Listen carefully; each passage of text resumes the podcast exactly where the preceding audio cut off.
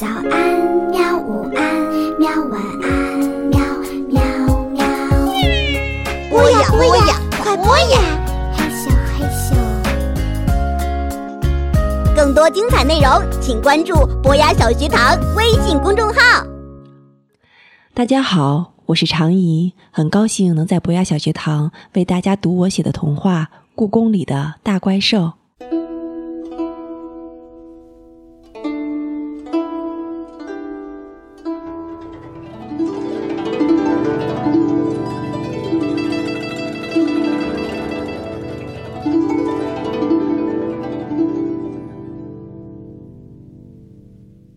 你看这块宝石，能反射出七种颜色的光芒，好像有魔力呢。会不会是怪兽们丢的？他们怎么会有这种女人用的东西？梨花一个劲儿的摇头。那会是谁丢的呢？我陷入了沉思。等丢东西的人来找，不就知道了？梨花倒是一点不担心的样子。第二天一放学，我就以最快的速度跑进了故宫。故宫的大门早就关闭了，我从工作人员使用的侧门进到了里面。小雨，你妈妈又加班啊？看门的警卫叔叔和我可熟了。是啊，听说今天晚上食堂有四喜丸子，啊，那太棒了！肥瘦相间的大肉丸子，我最喜欢了。不过我现在可顾不上什么四喜丸子，我今天可是有重要任务的。我连蹦带跳的跑到太和殿广场，远远的就看见一只白猫端坐在台阶上，梨花已经在那里等我了。怪兽们说的应该就是它吧？喵！我顺着梨花的眼睛望过去，一个大红盘子一样的东西正在太和殿广场上迅速移动着。它长得和怪兽们形容的差不多。飞碟一样的形状，红色的小灯在上面闪耀，下面还有黑色的刷子在不停的扫动。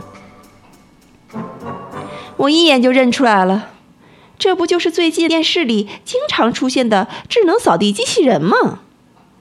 前两天就听清洁阿姨们说，故宫里要引进智能扫地机器人。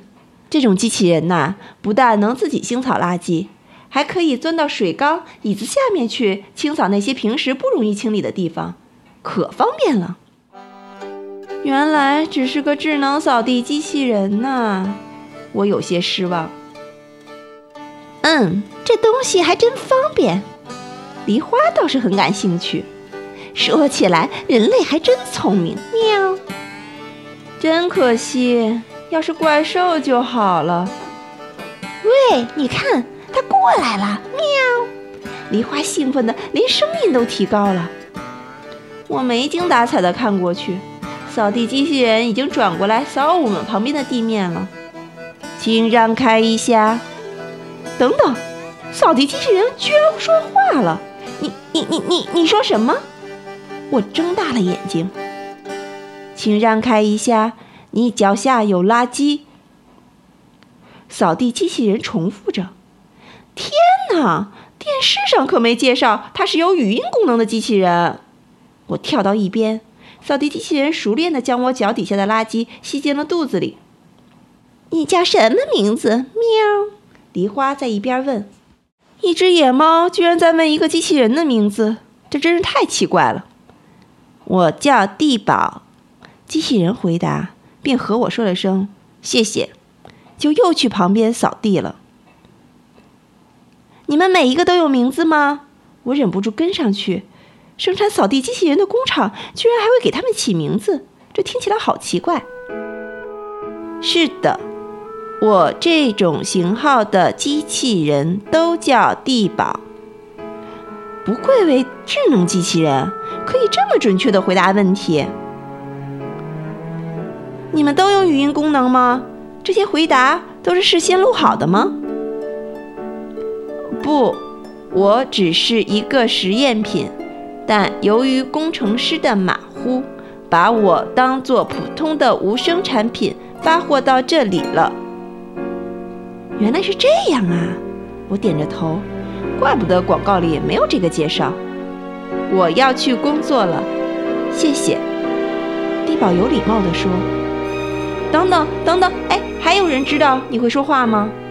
肚子里还有很多问题呢。目前只有您知道，因为我的工作时间很少会遇到您这样的障碍物。障碍物？原来我在他眼里只是个障碍物。如果工程师发现自己发错了产品会怎样？我接着问。这个用人类的话来说，我应该会死亡。死亡？我的汗毛都竖了起来。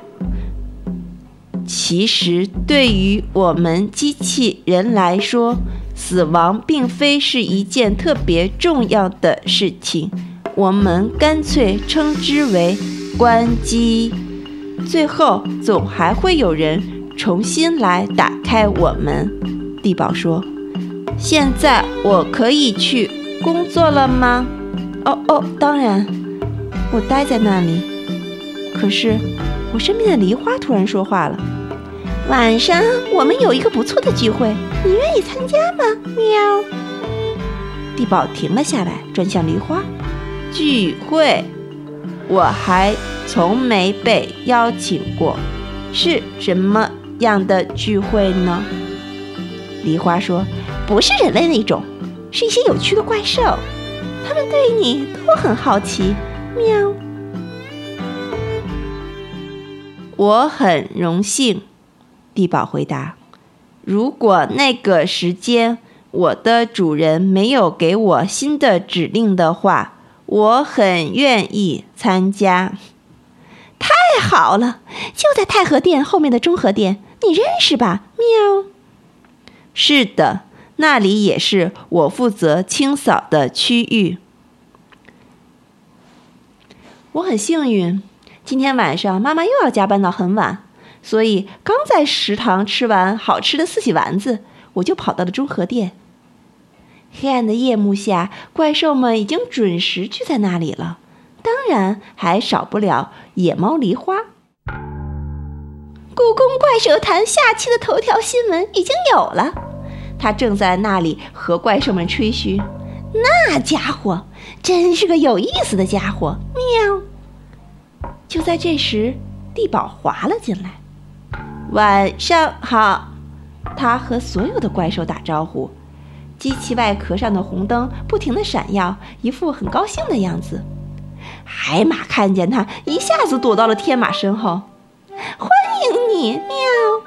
梨花提高声音对大家说：“这就是我和你们说的地堡机器人。原来是个机器人。为什么人类要把机器人做的和怪兽一样？”斗牛嘴里嘟囔着：“对不起，我的工程师认为这种设计不但有利于我的工作，而且也很前卫。”你别误会，地宝。天马说：“斗牛说你和怪兽一样，是在称赞你，因为我们本来就是怪兽。”谢谢，地宝很有礼貌。你只会扫地吗？海马从天马身后露出头。是的。会喷火呃或者喷水吗？酸泥问。那应该是烹调或者消防机器人。会会飞吗？天马问。勘探机器人才会飞。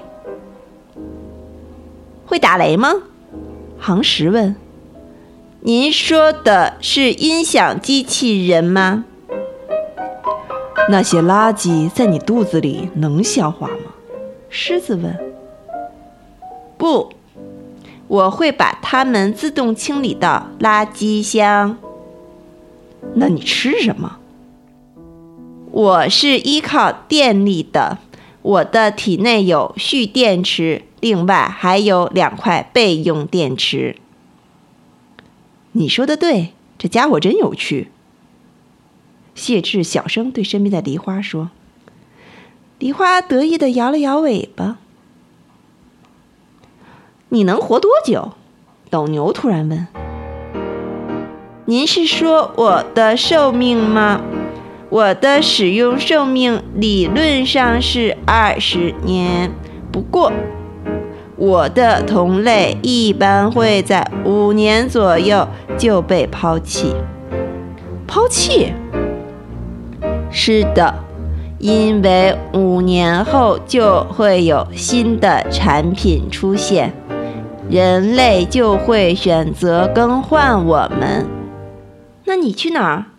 这不好说，也许是二手市场换一个新主人，也许会被回收。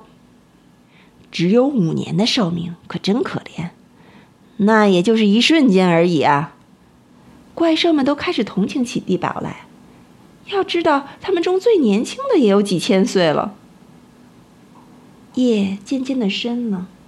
天空上挂着黄桃一样的月亮。是时候回去找妈妈了。我和怪兽们告别，地宝决定和我一起离开。希望你还能参加我们的聚会，狮子说。我也很希望，但是可能没有机会了。地宝说。我的工程师已经发现了自己的错误，并通知了。故宫，明天他应该会把我取走，然后纠正错误。纠正错误什么意思？我问。应该就是把我彻底关掉，抹去记忆。也就是说，他要杀死你吗？我一下子捂住嘴。请别激动，地堡闪着红色的小灯，安慰我说。死亡对人类来说是最严重的伤害，但对机器人来说只不过是在仓库里短暂休息一下而已。再见，各位，认识你们深感荣幸。第二天放学的时候。我还没走进故宫的侧门，就看见一个穿着黑衣服的男人从侧门走了出来。他怀里抱着的，正是断了电的地堡。今天的故事我们就讲到这里，欢迎您收听下一期的《故宫里的大怪兽》。